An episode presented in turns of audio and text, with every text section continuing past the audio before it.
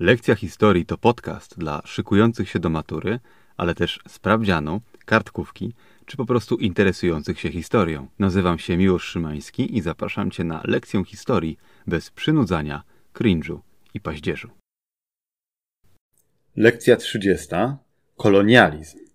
Trudno jest dokładnie powiedzieć, w którym momencie zaczyna się kolonializm, gdyż każde państwo swoje podboje zamorskie robiło w trochę inny sposób i trochę inaczej funkcjonowały kolonie brytyjskie, portugalskie albo rosyjskie. W przypadku Rosji niektórzy twierdzą, że Rosja nie uprawiała żadnego kolonizmu, tylko zwykłą ekspansję terytorialną. Dla mnie granice pomiędzy ekspansją terytorialną po lądzie, a ekspansją terytorialną po morzu są trochę rozmyte, więc ja traktuję podboje Rosji jako podbój kolonialny, ale taki, który się udał. Zacznijmy więc po prostu 7 czerwca 1494 roku od traktatu w Tordesillas, na mocy którego Hiszpania i Portugalia podzieliły się światem w ten sposób, że wytyczyły linię 2000 kilometrów na zachód od Azorów, no i wszystko co było dalej było hiszpańskie, a wszystko co było bliżej było portugalskie, stąd Brazylia jest portugalska. Tak w dużym skrócie. W początku w wyścigu kolonialnym brały udział głównie Hiszpania i Portugalia. Hiszpania wysłała Corteza, wysłała Pizarro,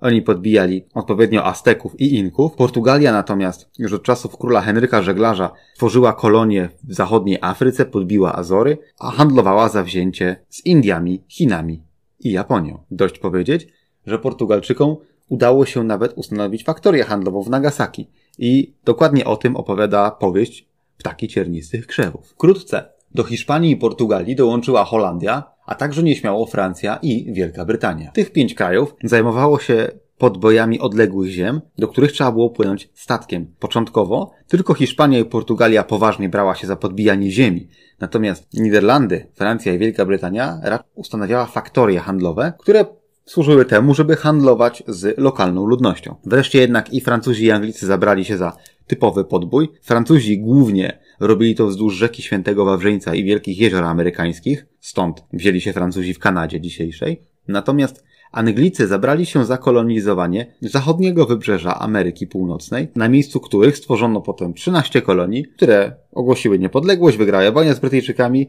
i powstały, tak nam powstały Stany Zjednoczone. Holendrzy natomiast skupiali się głównie na Karaibach i Indonezji. Indonezja była dla nich niezwykle ważna, gdyż pozyskiwali tam przyprawy, które następnie przywozili do Europy i sprzedawali z potężnym zyskiem. Samo pozyskiwanie przypraw było dosyć proste, mianowicie w zależności od czasu Holendrzy albo kupowali je za jakieś towary, które akurat mieli na wymianę, a których Indonezyjczycy potrzebowali, albo zmuszali Indonezyjczyków, żeby je sprzedali za grosze, albo ich podbijali i kazali im po prostu oddać. Trudno jest w ogóle opowiedzieć historię kolonializmu w ciągu jednej lekcji, ponieważ Mówimy tutaj o okresie mniej więcej 500 lat, w którym brało udział kilkanaście krajów i każdy troszeczkę inaczej to robił. Natomiast w największym skrócie mówiąc, gdyby zapytać, skąd się wziął kolonializm i po co był? Otóż chodziło oczywiście o pieniądze. Mianowicie, jak już mówiłem, wraz z rozwojem gospodarczym Europy, a szczególnie w czasach rewolucji przemysłowej w XIX wieku, kiedy kolonializm eksplodował, jeżeli chodzi o swoje tempo, Europa borykała się z kilkoma problemami. Po pierwsze, nadwyżką ludności. Po drugie, nadprodukcją przemysłową. I po trzecie, potrzebowała coraz większej ilości surowców do napędzania swojej gospodarki opartej na przemyśle. Idealnym rozwiązaniem tego problemu było założenie jakiejś kolonii, z której to będzie można wyciągać surowce, przywozić je do Europy, przerabiać, dawać miejsca pracy swojej ludności tak, żeby się nie buntowała, ściągać z nich podatki oczywiście, żeby finansować to wszystko, następnie wysyłać gotowe produkty gdzieś, tam je sprzedawać, a wszystkiego tego będą doglądali ci nadwyżkowi młodzi mężczyźni, którzy nie mają czego robić, więc równie dobrze mogą wejść do, wstąpić do wojska żeby pilnować kolonii, a jak jest naprawdę duża nadwyżka ludzi, to można ich po prostu wysłać gdzieś daleko za morze, żeby tam się osiedlali i kolonizowali nowe ziemie. Oczywiście sama idea kolonizacji jest stara jak Europa, bo już Grecy kolonizowali basen Morza Śródziemnego, stąd w XV, XVI, XVII wieku koncepcja kolonizowana była Europejczykom dobrze znana. I tak na przykład Hiszpanie wysyłali wielu osadników do południowej Ameryki, jednak którzy osiedlali się na całym wielkim obszarze podbitym przez Hiszpanów, a przecież on rozciągał się od Argentyny aż hen hen po Stany Zjednoczone. Nawet Hiszpanie rościli sobie prawa do terenu w części dzisiejszej Kanady. Oczywiście nigdy ich nie podbili. W każdym razie ten wielki teren, który został opustoszały przez to, że lokalną ludność wybiły choroby przywiezione przez Europejczyków, którzy oni nie znali i nie mieli na nie odporności. Oczywiście wybiły ich także muszkiety i miecze, ale to jest inna historia. W każdym razie bardzo szybko obywało tam ludności. Trzeba było ją kimś zaludnić. W związku z powyższym Hiszpanie i Portugalczycy ściągali do swoich kolonii własnych mieszkańców, ale w pewnym momencie okazało się, że ani w Hiszpanii, ani w Portugalii nie mieszka dość ludzi, żeby zaludnić Amerykę. W związku z powyższym zapraszali osadników też z innych krajów. Przy okazji zaludniali te tereny także niewolnikami porywanymi w Afryce. Portugalczycy, którzy ustanowili kolonie w Mozambiku i Angolii, zbudowali tam targi niewolników i bardzo często zdarzało się, że lokalni mieszkańcy podczas własnych wypraw wojennych albo zwyczajnie dla zarobku porywali członków innych plemion, skuwali ich w kajdany, przyprowadzali do portu, gdzie Portugalczycy wymieniali ich za żelazne gwoździe, błyskotki i inne rzeczy, które dla Europejczyków nie były zbyt cenne, a dla lokalnych mieszkańców były jak najbardziej cenne. W przypadku niewolników branych przykład z terenów dzisiejszej zachodniej Afryki, tamtejsza ludność znała i ceniła złoto i im trzeba było już normalnie płacić. Niemniej jednak niewolnicy byli istotnym elementem gospodarki kolonialnej, gdyż wobec braku rąk do pracy z własnych krajów trzeba było ściągnąć, jak już mówiłem na lekcji poświęconej konkwiście Ameryki Południowej, Portugalczycy ściągali niewolników w tak zastraszającym tempie, że do Brazylii dotarło ogółem 40% wszystkich niewolników z Afryki, a zanim pierwszy czarny niewolnik postawił stopę w Stanach Zjednoczonych, do Brazylii dojechało już więcej niewolników niż kiedykolwiek do Stanów Zjednoczonych dojedzie. Ogółem do Brazylii dotarło około 5 milionów niewolników. Wyobraźcie sobie 5 milionów ludzi. To jest kilkadziesiąt tysięcy statków pełnych niewolników, które przez kilkaset lat pływały do Brazylii. A było to o tyle ważne, że wraz z podbojem Ameryki okazało się, że można tam hodować w miarę szybko i w miarę tanio trzcinę cukrową. Owym czasie w Europie cukier był rarytasem. W związku z powyższym do uprawy tej trzciny cukrowej ściągano gigantyczne rzesze niewolników i robili to wszyscy. I Hiszpanie, i Portugalczycy, i Holendrzy, i Anglicy, i Francuzi. Ci ostatni głównie na terenie Karaibów, gdzie każda wyspa była, należała do innego państwa. Tam uprawiali trzcinę cukrową, następnie przywozili ją do Europy, sprzedawali z zyskiem. I tutaj mówi się o tak zwanym trójkącie niewolniczym. To znaczy statek wypływał z kolonii z ładunkiem cukru do Europy. Następnie z Europy płynął pusty do Afryki, tam ładował niewolników, z niewolnikami płynął do Ameryki, zrzucał niewolników, brał cukier, wracał do Europy. Ten mniej więcej sposób funkcjonował wtedy handel. Przynosiło to dosyć spore zyski, czasem rządom, a czasem prywatnym spółkom. Holendrzy założyli dwie spółki. Jedna nazywała się holenderska spółka zachodnioindyjska, a druga była holenderską spółką wschodnioindyjską. Były to prywatne przedsiębiorstwa, które działały pod patronatem korony holenderskiej, których celem było pozyskiwanie pieniędzy z handlu z koloniami. Oczywiście w ramach pozyskiwania pieniędzy z handlu z koloniami w grę wchodził także podbój, morderstwa, handel niewolnikami, etc. Jak mówiłem na którejś z poprzednich lekcji, nawet Prusy założyły sobie podobną spółkę w 1682 roku do handlu niewolnikami. Żeby trochę lepiej Wam zobrazować, na czym mniej więcej polegał ten kolonializm, zwróćcie uwagę na przypadek holenderski. Królestwo Niderlandów jest państwem małym i gęsto zaludnionym. I tak było mniej więcej przez większość jego historii. I przez większość jego historii także produkt krajowy brutto na mieszkańca w Niderlandach był bardzo wysoki. Przez kilkaset lat Niderlandy, przeliczone na mieszkańca, były najbogatszym krajem w Europie.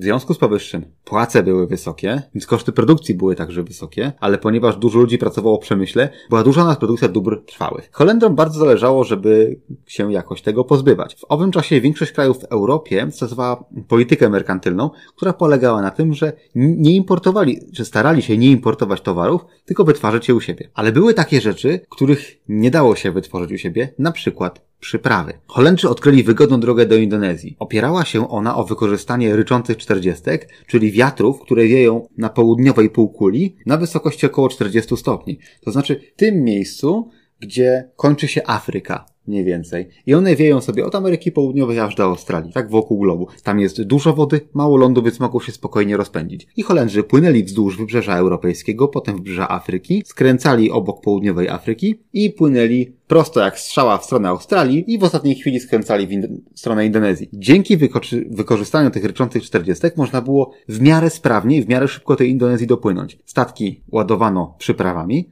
przyjeżdżały do Europy i można było na tym dobrze zarobić. Jednak statek żaglowy płynął do tej Indonezji kilka miesięcy, więc po drodze kończyła się żywność, kończyła się woda. Holendrzy z początku wyglądało to mniej więcej tak, że statek stawał w jakimś lokalnym porcie, musiał wszystko kupić, żeby móc płynąć dalej. A nie zawsze port, w którym stawał, był portem przyjaznym, bo w momencie, kiedy Holendrzy toczyli wojnę z Anglią, no to statek pod holenderską flagą wpłynąwszy do angielskiego portu mógł zostać aresztowany. W związku z powyższym Holendrzy wykoncypowali, że będą w stanie dopłynąć do Indonezji na dwa razy. To znaczy zabrać do zapasów, żeby przepłynąć pół drogi, a potem nabrać świeżych zapasów, przepłynąć kolejne pół drogi i dotrzeć do Indonezji. I to samo w drugą stronę. Stąd pomyśleli, że założą sobie kolonię w południowej Afryce. I tak w 1652 roku wyprawa pod dowództwem Jana Riberika wylądowała w miejscu, które znane było jako przylądek dobrej nadziei i założyła tam miasto przylądkowe, czyli z holenderskiego Kapstad, które dziś znamy oczywiście jako Kapstadt. Osiedlono tam pierwszych holenderskich kolonistów, których celem była uprawa ziemi, produkcja warzyw i owoców oraz zboża, po to, żeby holenderskie statki zawijające w Kapsztadzie mogły spokojnie nabrać żywności, świeżej wody i płynąć dalej. Kolonia rozrastała się bardzo szybko, ponieważ ziemi był opór, a lokalnej ludności było bardzo mało, gdyż w owym czasie południową Afrykę w okolicach Kapsztadu zamieszkiwali głównie bushmeni, znani także jako Khoisan, którzy prowadzili tryb życia zbieracko-łowiecki, nie znali broni palnej, ani w ogóle żelaza nawet, w związku z powyższym nie stanowili żadnego zagrożenia dla Holendrów, którzy po prostu mogli ich rozstrzeliwać na miejscu. Khoisan wiedzieli o tym i raczej uciekali w stronę stepu zwanego Karu albo na pustynię Kalahari. Tymczasem wśród Holendrów, można powiedzieć, zapanowała moda na to, żeby mieć bardzo, bardzo duże rodziny. W związku z powyższym, jeżeli ktoś miał 12 dzieci, to trudno mu było wyżyć z działki, na której mieszkali jego rodzice. Natomiast, ponieważ ziemi było dużo, to można było spokojnie iść kilka mil przed siebie, tam zbudować swój dom i czynić sobie ziemię poddaną. To ważne, bo jedyną książką, jaką większość, większość z tych ludzi miało ze sobą była Biblia i z Biblii uczyli się pisać i czytać. W każdym razie w ciągu kilkudziesięciu lat kolonia z jednego miasta rozrosła się na dosyć spory kawałek dzisiejszej południowej Afryki. Ideałem była taka sytuacja, w której masz tyle ziemi, że nie widzisz dymu z kominu sąsiada. I tak przez 150 lat rozwijała się ta kolonia. Oczywiście lokalna ludność otrzymywała od korony ziemię za darmo, znaczy dostawali ziemię za darmo. Przypływa holenderski statek, wbija holenderską flagę i mówi ta ziemia należy do korony holenderskiej. Tak to mniej więcej wyglądało, nie? No i potem jak przy, przy, przypływali osiedleńcy, no to oni musieli pokryć koszty transportu na tym statku i dostawali ziemię, więc nie oczywiście nie płacili pieniędzy, tylko w zamian za to musieli oddawać jakąś, jakąś część swoich upraw przez 20 albo 25 lat na rzecz holenderskiej kompanii zachodnioindyjskiej, która zbierała te żywności, jak przypływały statki, to, to wydzielała im tyle, żeby mogły dopłynąć do Indonezji i tam załadować ładunek przypraw. Potem przypłynęli Anglicy, podbyli te kolonie w 1802 roku i ogłosili się panami południowej Afryki. Nie wszystkim Holendrom to pasowało. Bardzo wielu z nich stwierdziło, że nie chce żyć pod angielskim butem i poszli jeszcze dalej i jeszcze dalej na wschód w kierunku dzisiejszego Johannesburga. I tam założyli nawet dwa państwa. Wolne państwo Oranie i Transvaal. Wolne państwo Oranie znajduje się wokół miasta Bloemfontein, Transvaal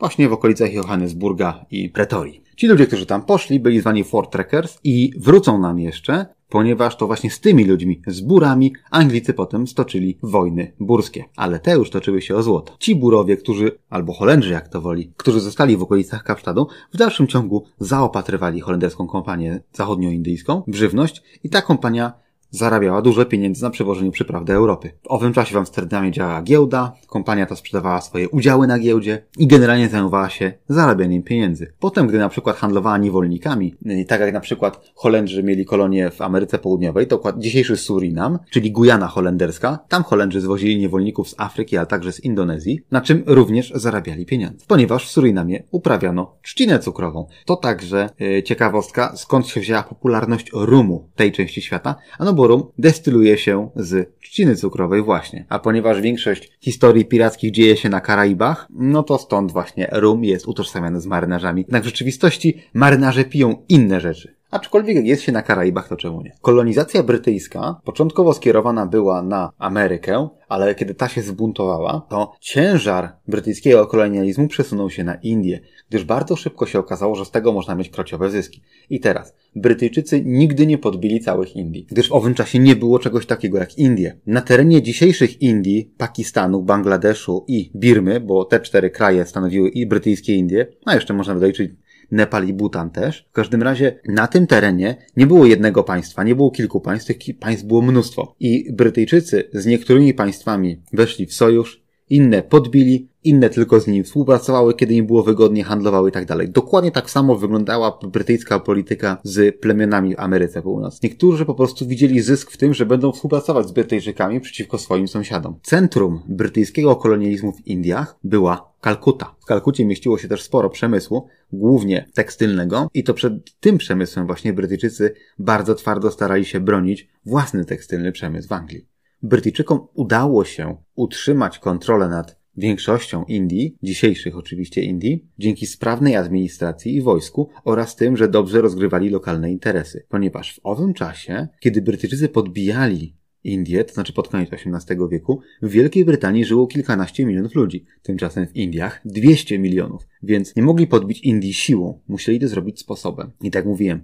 Po pierwsze mieli lepszą technologię, w sensie broń, konkretnie palną. Po drugie, wchodzili w układy z lokalnymi wodzami, radżami itd. Tak I w większości kolonialnych oddziałów wojskowych służyli brytyjscy oficerowie, którzy pod sobą mieli lokalną ludność. Brytyjski kolonializm wystrzelił szczególnie po wojnach napoleońskich, bo wtedy Wielka Brytania, wspólnie z innymi oczywiście, pokonała swojego największego konkurenta, czyli Francję. Okres między wojnami napoleońskimi a I wojną światową bywa nazywany Pax Britannica na wzór Pax Romana, czyli okresu, kiedy jest na świecie jedno supermocarstwo i to jest Wielka Brytania i ona dyktuje warunki. Dość powiedzieć, że w połowie XIX wieku Wielka Brytania miała 350 statków parowych, czyli w owym czasie najnowocześniejszych i najlepszych, a na drugim miejscu znajdowała się Francja i Francja miała ich 80. 350, 80. Siła Wielkiej Brytanii na morzu była po prostu niepodważalna. I sytuacja ta utrzyma się aż do I wojny światowej. Brytyjska kompania wschodnioindyjska powstała w 1600 roku i zajmowała się co holenderskie kompanie, to znaczy zakładaniem lokalnych faktorii handlowych, ale przede wszystkim zarabianiem pieniędzy. Tutaj ciekawa jest historia, jak skończyła brytyjska kompania wschodnioindyjska w 1858 roku. A było to tak. W owym czasie, jak mówiłem, te brytyjskie oddziały wojskowe miały szeregowców rekrutowanych spośród lokalnej ludności, którzy zwani byli sipajami. I w 1857 roku wybuchło powstanie Sipajów. Wybuch powstania Sipajów spowodowany był tłuszczem. A było to tak. W owym czasie brytyjskie karabiny trzeba było ładować co każdy strzał. W związku z powyższym robiono to tak. Brano nabój, który był owinięty tekturką. Następnie trzeba było zębami urwać górę tej tekturki, wsypać proch do lufy, następnie załadować do lufy pocisk i popchnąć go takim wyciorem. I można było strzelać. Żeby łatwiej było wepchnąć ten nabój przez lufę tym, i popchnąć go tym wyciorem, smarowany on był tłuszczem. No i e, Brytyjczycy nie ogarniali lokalnych warunków, więc Smarowali je tłuszczem ze świń lub z krów. No i najlepsze jest to, że oddziałowi Hindusów dali naboje z tłuszczem krowim, a oddziałowi złożonego z muzułmanów dali naboje z tłuszczem świńskim. No oczywiście spowodowało to ich bunt. Uznali, że są poniżani, że nie szanuje się ich w żaden sposób i tego nie będą robić, bo religia zabrania.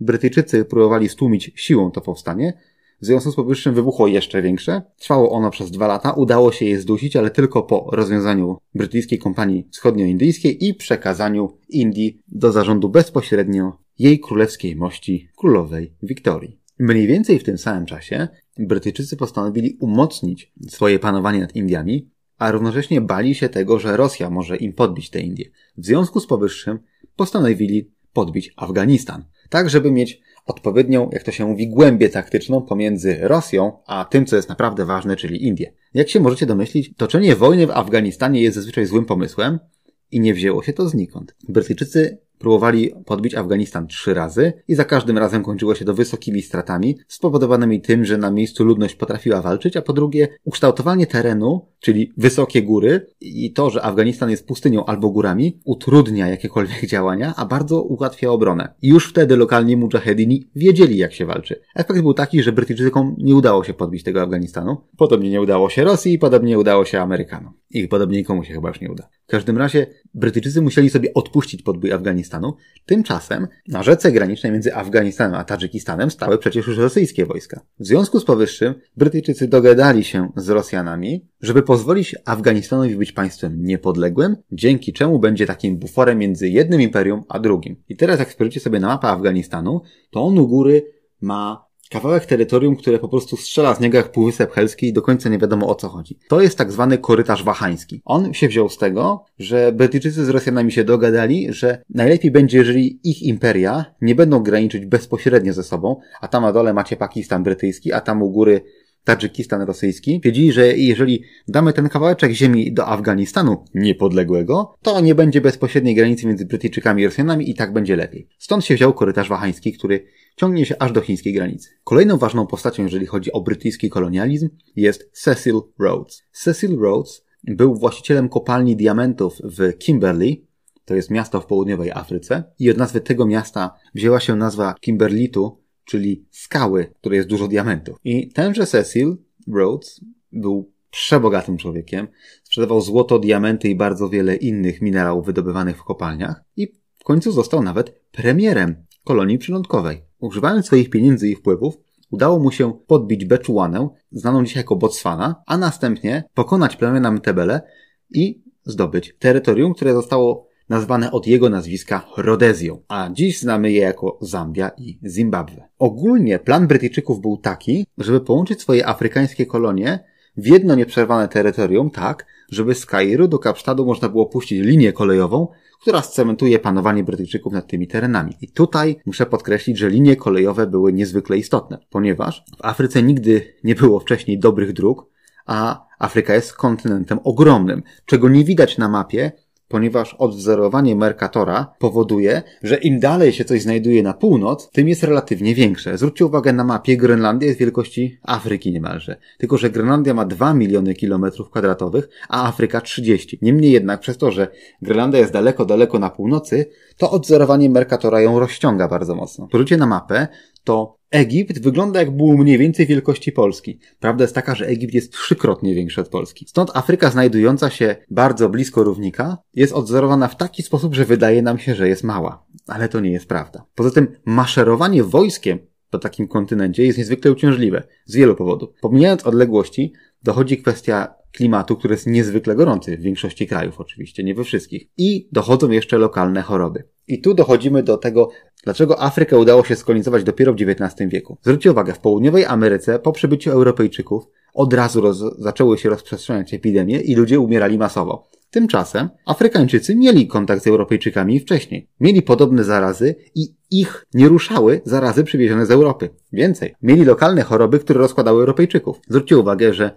w Afryce występują takie choroby jak chociażby malaria. Na malarię umiera co roku około miliona ludzi i nikt się tym nie przejmuje, zauważyliście? W każdym razie, tylko że malaria występuje tylko w, w, tych częściach globu, gdzie jest generalnie ciepło. W Europie na malarię jest zwyczajnie za zimno, aczkolwiek jak się zmieni klimat jeszcze bardziej, to może będzie już wystarczająco ciepło, nie?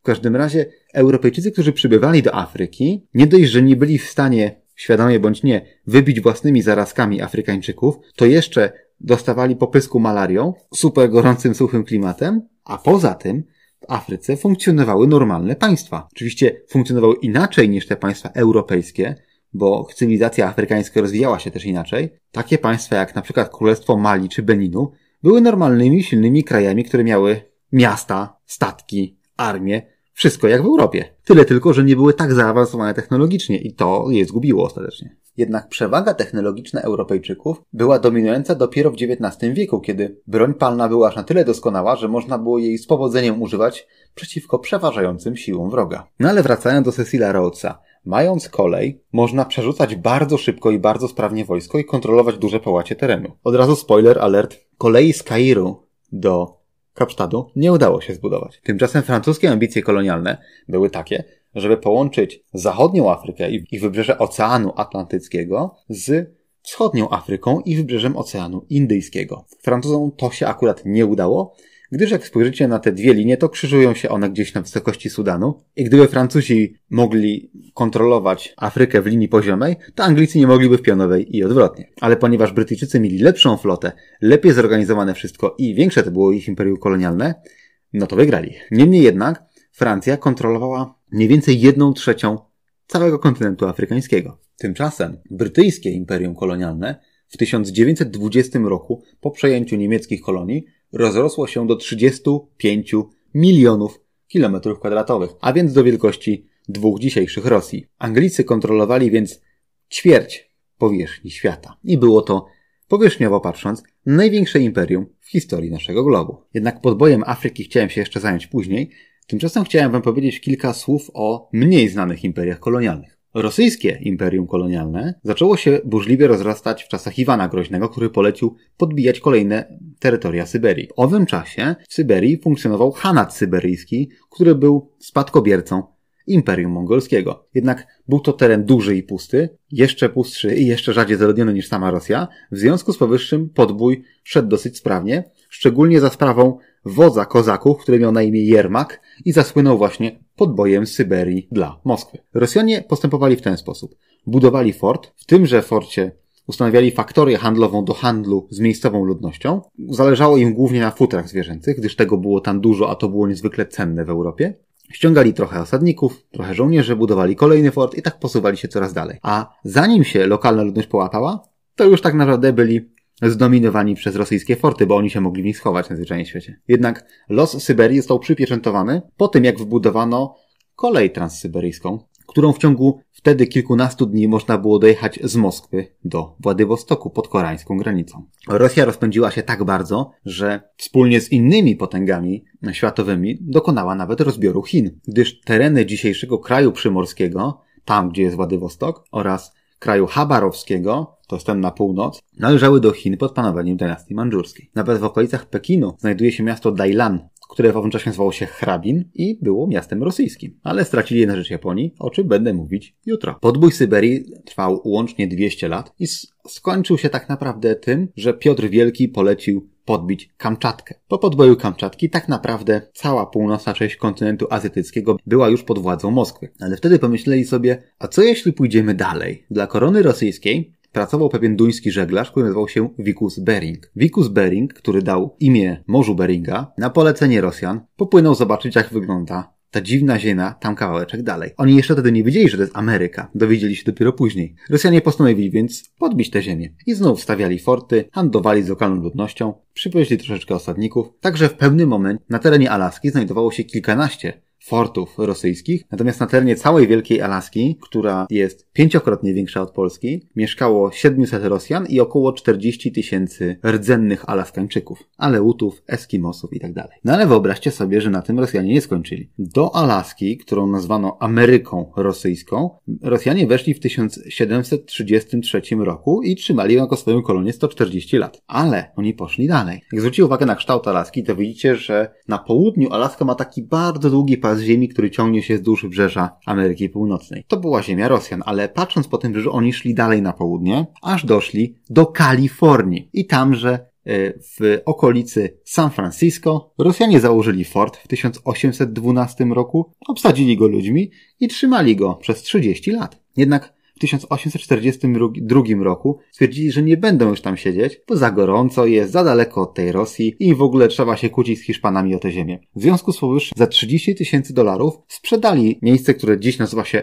Fort Ross, panu, który nazywał się John Suter i poszli z powrotem do Alaski. Tymczasem, 6 lat później, w Kalifornii wybucha gorączka złota. Tutaj e, moja rada, jak Rosjanie sprzedają jakąś ziemię, to kupujcie. Krótko po tym, w 1867 roku, Rosja sprzedaje Stanom Zjednoczonym Alaskę. W ten sposób Amerykanie kontynuują tradycję powiększania swojego terytorium przez zakupy, przypominam zakup Luizjany. Rosjanie sprzedają chętnie, bo twierdzą, że tej Alasce i tak nic nie ma, a przynajmniej zgarną jakąś gotówkę. Dogadali się na 7 milionów dolarów, co w dzisiejszych dolarach to jest 130 milionów. Znaczy 130 milionów dolarów to jest kupa pieniędzy, ale wydaje mi się, że jak na skalę całego państwa to nie jest dużo. Za 130 milionów dolarów można kupić kilka myśliwców. No to są tego rzędu pieniądze, nie? No i krótko potem, co się okazało, odkryto złoto na Alasce. Kolejny świetny deal zrobiony przez Rosję. Niemniej jednak, nawet gdyby Rosja do dzisiaj miała tę Alaskę, to wydaje mi się, że Rosja nie byłaby dużo bogatsza, ponieważ Rosja ma dosyć zasobów na terenie Syberii, a i takich wszystkich nie wykorzystuje, a te, które wykorzystuje są w dużej mierze marnowane na bomby atomowe, rozkładane przez najwyższych rosyjskich polityków, etc. Natomiast nie to jest najlepsze. Najlepsze jest to, że w 1817 roku rosyjskie statki dopłynęły do wyspy Kałaj. Gdybyście się zastanawiali, co to jest za dziwna wyspa Kałaj? To jest na Hawajach. Na tych Hawajach założon, założyli fort, który nazwany był fortem Jelizawiety, czyli Elżbiety. A potem zbudowali jeszcze dwa kolejne forty. I Rosjanie mieli swoje forty na wyspie Kałaj, która w owym czasie należała do Królestwa Hawajów, niepodległego państwa. No, formalnie niepodległego państwa. Jednak opuścili te forty już po 20-30 latach, bo znowu za daleko, za gorąco i w ogóle ciężko będzie to bronić, bo gdzie Moskwa, gdzie Hawaje, nie? Niemniej jednak wyobraźcie sobie, gdyby Hawaje zostały w Rosji do dzisiaj. Znaczy, weźcie sobie jakiś Street View, zobaczcie jak wygląda Honolulu i takie rzeczy, nie? teraz sobie wyobraźcie, że w tym miejscu stoją sowieckie bloki, nie? I można pojechać marszrutką z Jelizawietieńska do Gawajska albo do Nowomoskowska, popijając piwo Ałocha. Zawsze mnie bawi ta myśl. Niemniej jednak same Hawaje zostały kolonią i to amerykańską w dodatku, aż wreszcie Stany Zjednoczone zdecydowały się przyłączyć Hawaje jako kolejny stan Stanów Zjednoczonych. Tutaj ciekawostka, na Hawajach największą grupą etniczną w tej chwili są oczywiście Japończycy, ponieważ Amerykanie ściągali e, na gwałt kolonistów do Hawajów, którzy oczywiście mieli pracować w polu, bo lokalni wyspiarze, i nie było ich zbyt wielu, a poza tym pracowali, ale nie tak chętnie jak Japończycy, Chińczycy i inni, i Filipińczycy również, więc ściągali ich. A, a w ogóle Filipiny też były amerykańską kolonią, bo tak, Stany Zjednoczone miały swoje kolonie. A było to mniej więcej tak. Powstają Stany Zjednoczone, idą cały czas pro na zachód, kupują Luizjanę, dochodzą do rzeki Mississippi, są podpisywane kolejne układy z lokalnymi Indianami. Pierwszy był taki, że Amerykanie nie przekroczą Apalachów. Apalachy to są te góry, które się ciągną wzdłuż wschodniego wybrzeża, nie? I że okej, okay, za Apalachami jest wasze, a tu jest nasze. No oczywiście potem ich olali, poszli dalej do Mississippi, znowu był układ z bardzo wieloma plemionami indyjskimi. Za Mississippi jest wasze, a do Mississippi jest nasze i my przysięgamy, że jak wy się cofniecie za Mississippi, to już to będzie na zawsze wasze. Minęło 20 lat i przeszli za Mississippi, no bo czemu nie? Skoro mają więcej pistoletów, i więcej karabinów, to oni mają rację, prawda? Ktoś kiedyś powiedział piękne słowa, że, że Ameryka została podbita przy pomocy Colta, czyli tego rewolweru sześciostrzałowego. No i tak popychali, popychali, aż się okazało, że w Kalifornii jest złoto, no to wtedy Kalifornia zaczęła się mocno zaludniać. Ten środek Stanów Zjednoczonych był w miarę pusty. No ale siłą rzeczy ludzie się osiedlali coraz bliżej i otaczali już z dwóch stron tych Indian. W każdym razie jest to ten sam schemat, który robili Rosjanie w, w Syberii, więc jeżeli uznajemy, że Rosja miała kolonie, to Stany Zjednoczone jak najbardziej. I tutaj ciekawostka, wydaje mi się, że jedno i że system podboju kolonialnego polegający na tym, że się podbija sąsiedni region, nieoddzielony morzem, jest znacznie skuteczniejszy niż podbijanie jakichś dalekich, bo zwróćcie uwagę, brytyjskie imperium kolonialne się rozpadło, francuskie imperium kolonialne i tak dalej się, wszystkie się porozpadały, a rosyjskie się trzyma. To, czego już nie mają, to po prostu sprzedali. Owszem, tak, wiem, Tadżykistan jest niepodległy i te sprawy, ale Gro terytorium podbitego przez Rosję ciągle jest w Rosji. Podobnie ze Stanami Zjednoczonymi. Stany Zjednoczone postanowiły mieć kolonie, bo w XIX wieku posiadanie kolonii nie było już kwestią gospodarczą, żeby po pozyskiwać surowce, mieć rynki zbytu i tak dalej, stała się kwestią prestiżową. Stąd do wyścigu kolonialnego dołącza, dołączają Włochy, Belgia, Niemcy i Dania. Dania kolonizuje sobie Grenlandię, ale z małą pompą, bo Dania sama jest mała, na Grenlandii do dzisiaj mieszka mało ludzi, ale trzeba pamiętać, że Dania jest do dzisiaj funkcjonującą kolonią duńską. Natomiast chciałbym się skupić na Niemcach, Belgii i Włochach oraz Stanach Zjednoczonych, które poczuły, że to jest ten moment, że już wypada mieć kolonię. Hiszpańskie imperium kolonialne się sypie. Od 1810 roku, kiedy wybuchają powstania w Ameryce Południowej na wzór rewolucji amerykańskiej. To jest ten sam czas prawie, zwróćcie uwagę. W 1776 roku Stany Zjednoczone ogłaszają niepodległość, w 1810 roku pierwsze hiszpańskie kolonie ogłaszają niepodległość. Schemat był bardzo podobny. Dość mieli tego, że są opodatkowani tak samo jak ci w Hiszpanii, a nie mają za dużo do powiedzenia. Tutaj największym bohaterem jest Simon Bolivar, od którego nazwiska nawet się wzięła nazwa państwa Boliwia. On sam był z terenów dzisiejszej Kolumbii. Długa jest to historia. W największym skrócie mówiąc, na wzór amerykański buntowały się hiszpańskie kolonie i w ciągu dwudziestu kilku lat ze wszystkich hiszpańskich kolonii została tak naprawdę malutka Gwinea równikowa w Afryce, Kuba i Filipiny. No i Puerto Rico i tam parę innych rzeczy. No i wtedy wybucha wojna między Stanami Zjednoczonymi a Hiszpanią w 1899 roku. Oczywiście Hiszpania dostaje ostre bęcki i Stany Zjednoczone przejmują na Zachę Kubę, Puerto Rico i Filipiny. Przy czym Filipiny chcą niepodległości, bo Amerykanie obiecywali niepodległość, a potem powiedzieli, że nie dadzą. Jest czteroletnia wojna. W 1903 roku wojna się kończy, Filipiny nie zdobywają niepodległości, tylko zostają taki, zostają obietnice poszerzonego samorządu, ale tak naprawdę Filipiny będą amerykańską kolonią do II wojny światowej, kiedy podbije Japonia. Kuba uzyskuje w końcu niepodległość, ale to jest taka niepodległość taka, a, wiecie, nie? Stany Zjednoczone mają e, prawo interwencji, jakby Kuba zrobiła coś źle. Stąd tak strasznie boli ich rewolucja kubańska, gdyż rządzący w latach 50. Kubą Fulgencio Batista e, był człowiekiem namaszczonym przez Amerykanów, natomiast Fidel Castro był człowiekiem, który obalił amerykańskie wpływy w Kubie i to ich strasznie boli. Natomiast Puerto Rico pozostało przy Stanach Zjednoczonych do dziś, jako terytorium zamorskie Stanów Zjednoczonych, i jest to status bardzo dziwny, bo z jednej strony Puerto Rico należy do Stanów Zjednoczonych, ale z drugiej strony nie jest stanem, więc y, część praw amerykańskich tam obowiązuje, a część nie. I Puerto Rico miałoby znacznie lepiej jako kraj niepodległy albo jako część Stanów Zjednoczonych, a teraz jest trochę w kropce i ciągle jest w gigantycznych długach no to jest długa, skomplikowana historia. W każdym razie to, że Puerto Rico jest Stanów Zjednoczonych jest pokłosiem tejże wojny z Hiszpanią. Zresztą dekolonizacji poświęcona będzie osobna lekcja.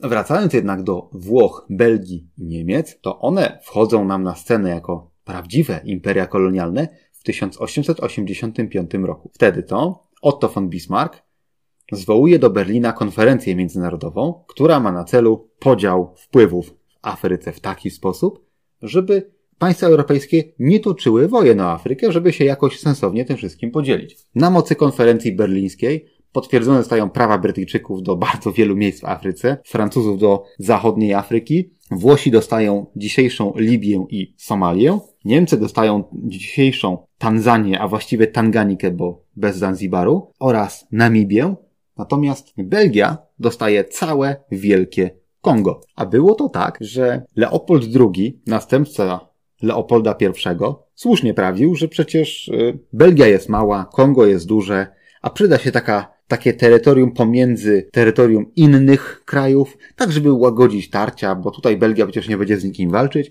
a tak w ogóle to Kongo nie będzie belgijskie, tylko będzie należało do samego króla i on tam będzie krzewił chrześcijaństwo, wszystko będzie pięknie. Ostatecznie udało mu się zdobyć to Kongo i dość powiedzieć, że był to wyczyn potężny, gdyż dzisiejsza Demokratyczna Republika Konga jest siedmiokrotnie większa od Polski albo, jak kto woli, 70-krotnie większa od Belgii. I na terenie Konga miały miejsca jedne z najbardziej brutalnych i wynaturzonych rządów Europejczyków gdziekolwiek na świecie. Głównie dlatego, że Leopold II, mimo tego całego sztafarzu o krzewieniu chrześcijaństwa, kultury wśród podbitych ludów i tak generalnie chciał wydoić z nich jak najwięcej pieniędzy, nie licząc się z żadnymi kosztami dla lokalnej ludności. W związku z powyższym lokalni biali urzędnicy mogli robić wszystko, ale to szczególnie odpaliło w momencie, kiedy okazało się, że można produkować opony, a do opon potrzebny był kauczuk. Miażdżąca większość światowego kauczuku rosła właśnie w Kongu. Wtedy właśnie Leopold polecił, żeby ściągać tyle kauczuku, ile tylko się da. W związku z powyższym ustalono wysokie normy dla mieszkańców Konga, dla rodzimych Kongijczyków na dostarczanie kauczuku, które, który pozyskiwany jest z drzew kauczukowca. Na przykład, ktoś musiał w ciągu sezonu dostarczyć 200 kg kauczuku, a jeśli tego nie robił, to groziła mu śmierć albo spalenie jego wsi. Tak w największym skrócie mówiąc. Nie? Dość powiedzieć, że w owym czasie amunicja była dosyć droga, bo musiała płynąć kawał świata i trzeba było się pilnować, ile się jej używa, no bo do, przypłynąć morzem do portu w Gomie e, na wybrzeżu to jedno, ale potem jeszcze trzeba tę amunicję dowieść głęboko w głąb Konga, co jest ogólnie kłopotliwe i kosztowne, więc żołnierze Europejczycy mieli polecone, żeby bardzo, bardzo amunicję oszczędzać. A jeśli już strzelają, to na każdy wystrzelony nabój mieli przedstawić dowód, że musieli użyć tej amunicji. Dowodem była odcięta prawa dłoń. W związku z powyższym, jak europejski żołnierz postanowił sobie zapolować i zużył trochę amunicji, musiał wtedy rozliczyć się za każdy zużyty nabój, przynosząc przełożonym odciętą prawą dłoń. Powodowało to, że mnóstwo ludzi zostało w ten sposób okaleczonych. Dość powiedzieć, że w mieście Ostenda w Belgii stoi pomnik króla Leopolda, który stoi w dumnej pozie otoczony murzynami, którzy patrzą na niego z podziwem i pewien artysta obciął jednemu z nich dłoń, żeby przypomnieć Belgom, że potęga belgijska i bogactwo Belgii i Brukseli, szczególnie pod koniec XIX wieku, zbudowana została na krwi. I to dosłownie. W tym właśnie czasie do Konga trafił Józef Konrad Korzeniowski, znany częściej jako Joseph Conrad, który to pracował na łodzi, która pływała po rzece Kongo, a chciałbym podkreślić, że Józef Konrad Korzeniowski spędził 20 lat na morzu. Odbył jeden rejs po rzece Kongo i pod wpływem tego, co zobaczył e, podczas tego rejsu, napisał Jądro Ciemności. Książka ta jest fikcją, ale mniej więcej obrazuje, jak wyglądało wtedy życie w Kongu i jak brutalne to było wykorzystywanie lokalnej ludności. Dość powiedzieć, że król Leopold wprowadził tam tak brutalne i tak krwawe rządy, które, które polegały na eksterminacji lokalnej ludności w zamian za kauczuk, że nawet Brytyjczykom i Francuzom się zrobiło trochę głupio i kazali mu zaprzestać tak brutalnego reżimu i trochę odpuścić. I w 1908 roku król Leopold utracił swoją prywatną kolonię, bo to była jego prywatna ziemia. Wolne państwo Kongo, bo tak ono się nazywało, zostało przeniesione na własność rządu belgijskiego i nazwane zostało Kongiem belgijskim. I król Leopold nie mógł już jednoosobowo nim zarządzać. Niemniej jednak szacuje się, że wskutek rządów belgijskich w Kongu Życie straciło od 2 do 10 milionów ludzi. Liczby są porażające, ale to, co dla mnie jest najbardziej porażające, to jest ta rozpiętość. Od 2 do 10 milionów. Nikt, jest, nikt nie jest nawet w stanie oszacować, ilu ludzi straciło życie przez to, że Europejczycy przyjechali tam pozyskiwać kauczuk. Oczywiście były kolonie, gdzie koloniści zachowywali się lepiej. Na przykład portugalskie kolonie były dosyć lekkie. Bardzo wielu Portugalczyków się tam osiedlało i, i nawet żeniło się e, z lokalnymi kobietami i wrastali w lokalną społeczność. Przecież w takim Mozambiku mm, mieszkało pięć pokoleń Portugalczyków, zanim zostali wypędzeni e, wskutek wojny domowej i dekolonizacji. Niemniej jednak kolonializm zazwyczaj był brutalny i zazwyczaj polegał na wykorzystywaniu lokalnej ludności, ale to, co działo się w Kongu, to biło wszelkie rekordy. Wskutek kongresu wiedeńskiego kolonie otrzymały także Niemcy, które jednak utraciły je wskutek I wojny światowej, a to jest też ciekawa historia, bo tak się składa, że niemiecka Tanzania niemiecka Tanganika i Afryka Południowo-Zachodnia, czyli Namibia, a także jeszcze Kamerun, nie zostały podbite. Niemcy w trakcie I wojny też nie zostały podbite.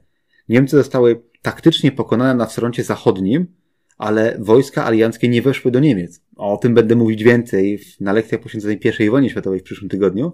Natomiast Niemcy mimo wszystko stracili swoje kolonie, co było dla nich strasznym ciosem, ale do dziś w Namibii żyje 120 tysięcy potomków niemieckich kolonistów i oni normalnie mówią po niemiecku. I tamże też, na początku XX wieku, Niemcy rozpoczęli pierwsze wielkie ludobójstwa na, lokalnych, na, na lokalnej ludności. Polegało ono na tym, że przedstawicieli dwóch największych narodów na tam, czyli Ovambo i Herero, wygnali na pustynię i nie pozwalali im z tej pustyni wrócić, gdyż stali żołnierze z karabinami, co spowodowało, że ludzie umierali z głodu i pragnienia. Nikt nie wie, ile ich umarło do dziś. Czy to było kilkadziesiąt tysięcy, czy kilkaset tysięcy? Nie wiadomo. Szacuje się, że około połowa tej ludności zginęła w ten sposób. No ale potem przyszli Brytyjczycy w 1920 roku, podbili sobie te kolonie i Niemcy stali się także ludem skolonizowanym, więc dzisiaj jest to słowo pamiętane w Namibii. Chciałbym wam jeszcze powiedzieć o koloniach Łotwy.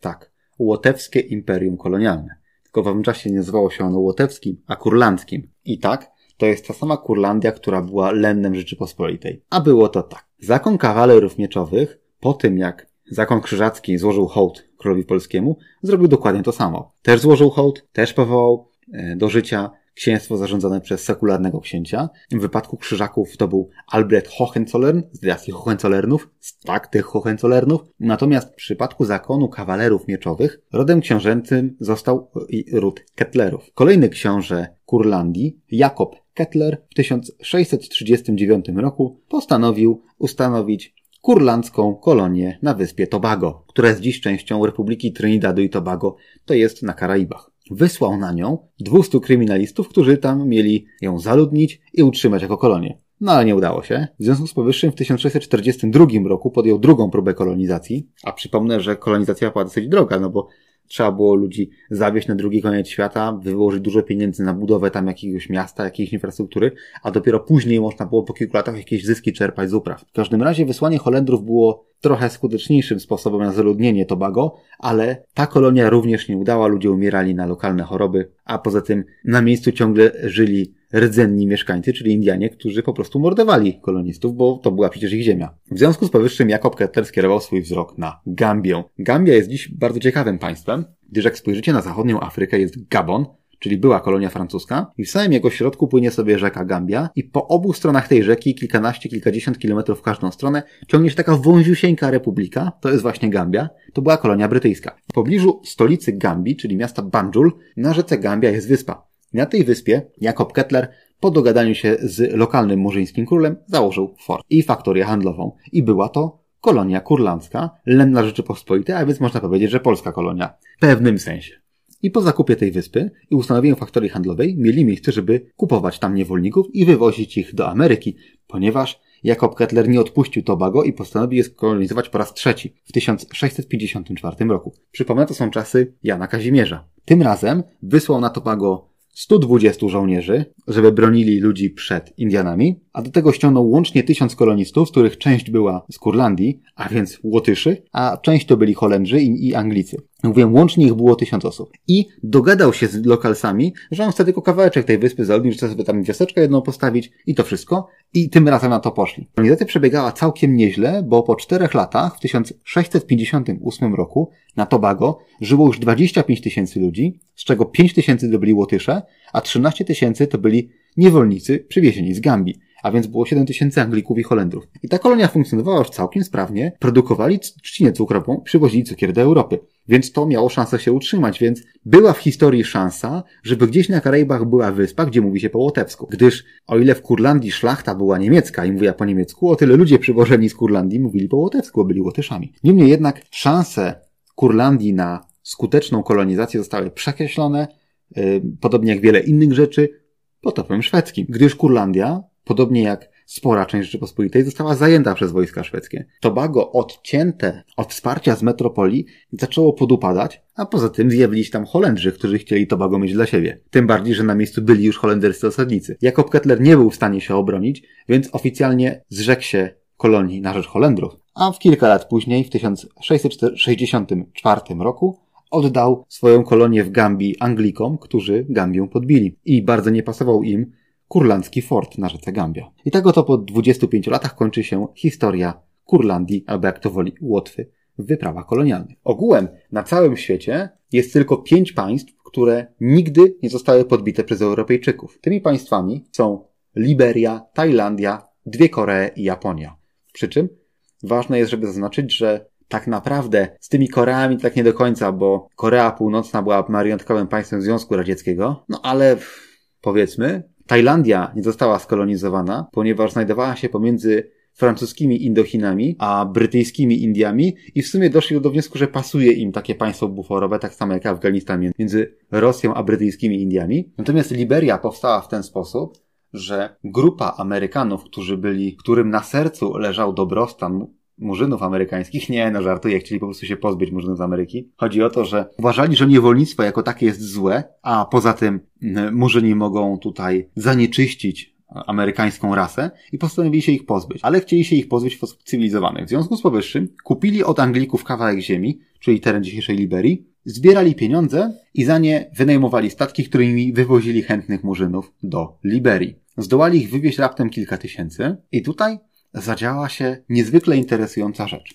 Mianowicie murzyni z Ameryki, przybywszy do Afryki, zaczęli się zachowywać dokładnie tak samo, jak zachowywali się przedstawiciele innych mocarstw kolonialnych. Znaczy, budowali sobie wielkie domy w amerykańskim stylu, a lokalnych murzynów traktowali jak dzikusów. Więc murzyni amerykańscy chodzili do teatru, mieli fraki, broń palną, etc., a afrykańscy murzyni byli przez nich traktowani jako dzikusy, którzy mieli pracować w polu i im posługiwać. Znaczy, powieli dokładnie ten sam schemat, co może wskazywać, że kolonializm, o ile ma istotny element rasistowski, o tyle głównie oparty jest o poczucie wyższości, która wynika z przewagi technologicznej na przykład. Dość powiedzieć, że Brytyjczycy próbowali podobnego na manewru i obok Liberii znajduje się Burkina Faso i w tymże Burkina Faso Brytyjczycy próbowali osiedlić własnych uwolnionych murzynów, którzy mieli stworzyć własne wolne państwo. No dość powiedzieć, że efekty były podobne. W kwestii kolonializmu mógłbym mówić godzinami, natomiast jeżeli chodzi o samą Afrykę i walkę o Afrykę, dość powiedzieć, że przed podbojem kolonialnym Afryce funkcjonowało około 10 tysięcy różnych tworów państwowych, takich jak księstwa, królestwa, wolne miasta itd. Tak Natomiast wskutek europejskich podbojów dziś w Afryce jest tylko 50 państw. I większość konfliktów, która jest dziś w Afryce, wynika z tego, że Europejczycy podbili je Wyznaczyli z nich kolonie i państwa zupełnie nie licząc się z tym, jak wyglądały lokalne stosunki na miejscu, gdzie mieszkały jakie narody i tak dalej, i potem to zostawili w cholerę. Imperia kolonialne zaczną się sypać po II wojnie światowej, bo podbite narody zrozumieją, że po pierwsze białych można pokonać, a po drugie, oni walczyli w armiach białych bardzo często, szczególnie w brytyjskiej i francuskiej, nauczyli się walczyć i zobaczyli, że kraje, metropolie są bardzo mocno osłabione tą wojną i to jest ten czas, żeby walczyć o niepodległość. I tak, pierwsze były Indie, które w 1947 roku uzyskały niepodległość, a potem poszła reakcja łańcuchowa. W przypadku Afryki pierwsza była Ghana w 1957 roku i potem w ciągu kilkunastu lat miażdżąca większość krajów Afryki była niepodległa. Oczywiście politycznie, bo Gospodarczo bardzo wiele z tych państw jest ciągle uzależnionych od Europy i większość państw afrykańskich więcej handluje z Europą niż między sobą. Aczkolwiek dla większości afrykańskich państw w tej chwili największym partnerem handlowym są oczywiście Chiny i niektórzy nazywają to kolejną kolonizacją Afryki, tym razem przez Chiny. To tyle na teraz. Cześć. Jeśli interesuje Cię historia poza materiałem szkolnym, to sprawdź moją drugą audycję za rubieżą. Jeśli podoba Ci się to, co robię, to możesz rozważyć wsparcie mnie na patronite.pl Milosz Szymański. Tworzę i mieszkam w kamperze. Jeśli interesuje Cię vanlife, to sprawdź kanał Wawrzyńcem na YouTube.